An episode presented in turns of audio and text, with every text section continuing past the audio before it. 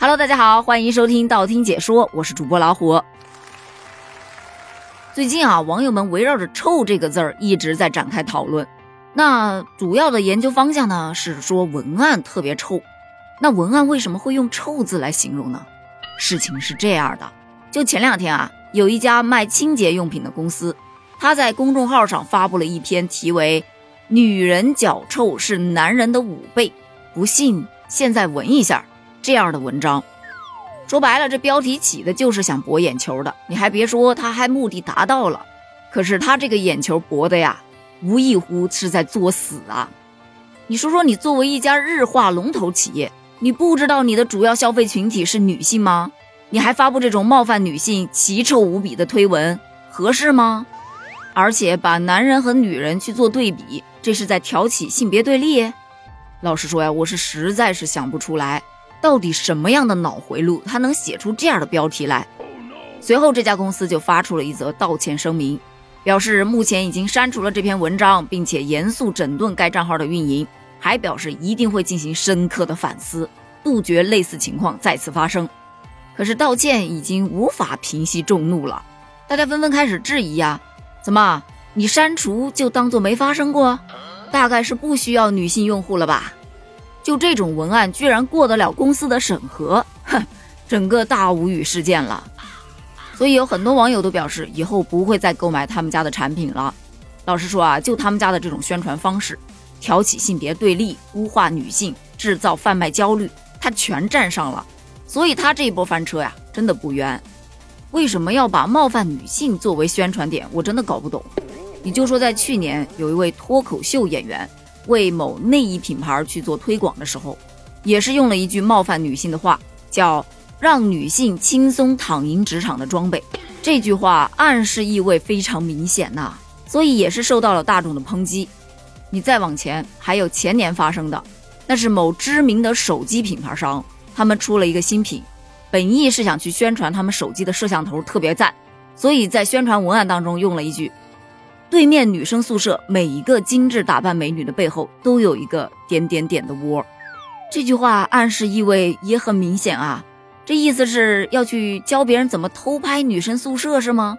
以为这一句已经很过分了，他其实前面还有一句：篮球场上欢呼，别人看你得分，我却看见你裤裆开裂了，干嘛教人家怎么去盯着男生的裤裆看吗？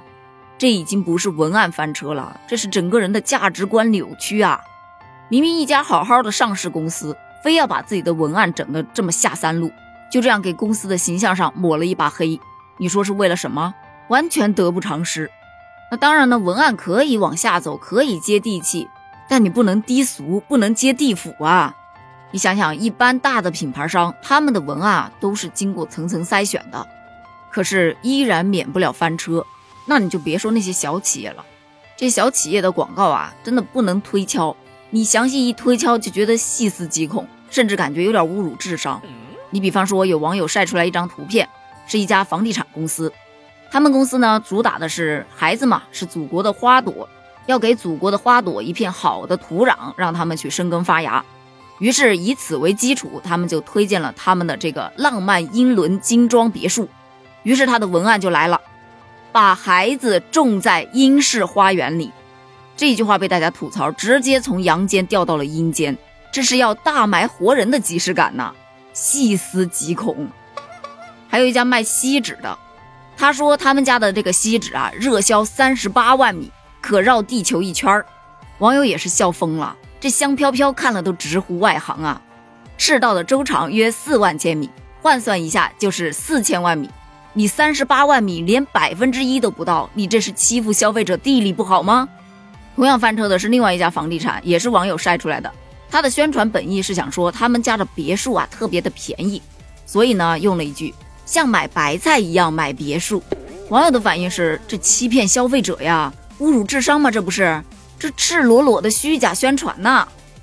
另外还有欺骗消费者眼神不好的，你比方说某炸鸡品牌，他的代言人脸庞子特别大，他旁边赫然的写着咱们的鸡排比脸大。但是呢，那个明星举起来的那块鸡排还不到他脸二分之一大，你当人眼瞎呀？还有另外一个也是网友晒出来的房地产公司的宣传单，那宣传单上面三观太不正了。他的文案是：如果你不能给他一个名分，那就送他一套房子吧。这是在公开宣传找小三儿，莫名其妙吗？不是？还有很多低俗的、没有尺度的，什么你收拾房子，我收拾你。